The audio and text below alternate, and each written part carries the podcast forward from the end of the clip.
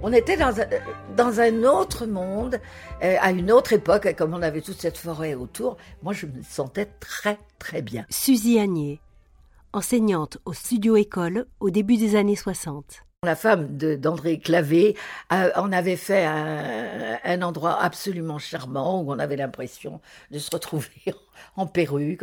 Je me rappelle qu'elle avait beaucoup de goût et que donc chaque objet était bien à sa place dans ce lieu exceptionnel et notamment la rotonde, le salon qui doit descendre par quelques marches dans le parc. Là où on mangeait, il y avait des immenses tables de chêne. Mmh, des grosses tables énormes. Et le, le foyer, on mettait des, presque des arbres, des arbres entiers dans la cheminée. Non, c'était formidable. Ah oui, il y avait une cheminée. Avec Énorme euh... cheminée qui datait naturellement de l'époque. Euh... C'était formidable, vraiment. Euh, on avait le passé, euh, le futur.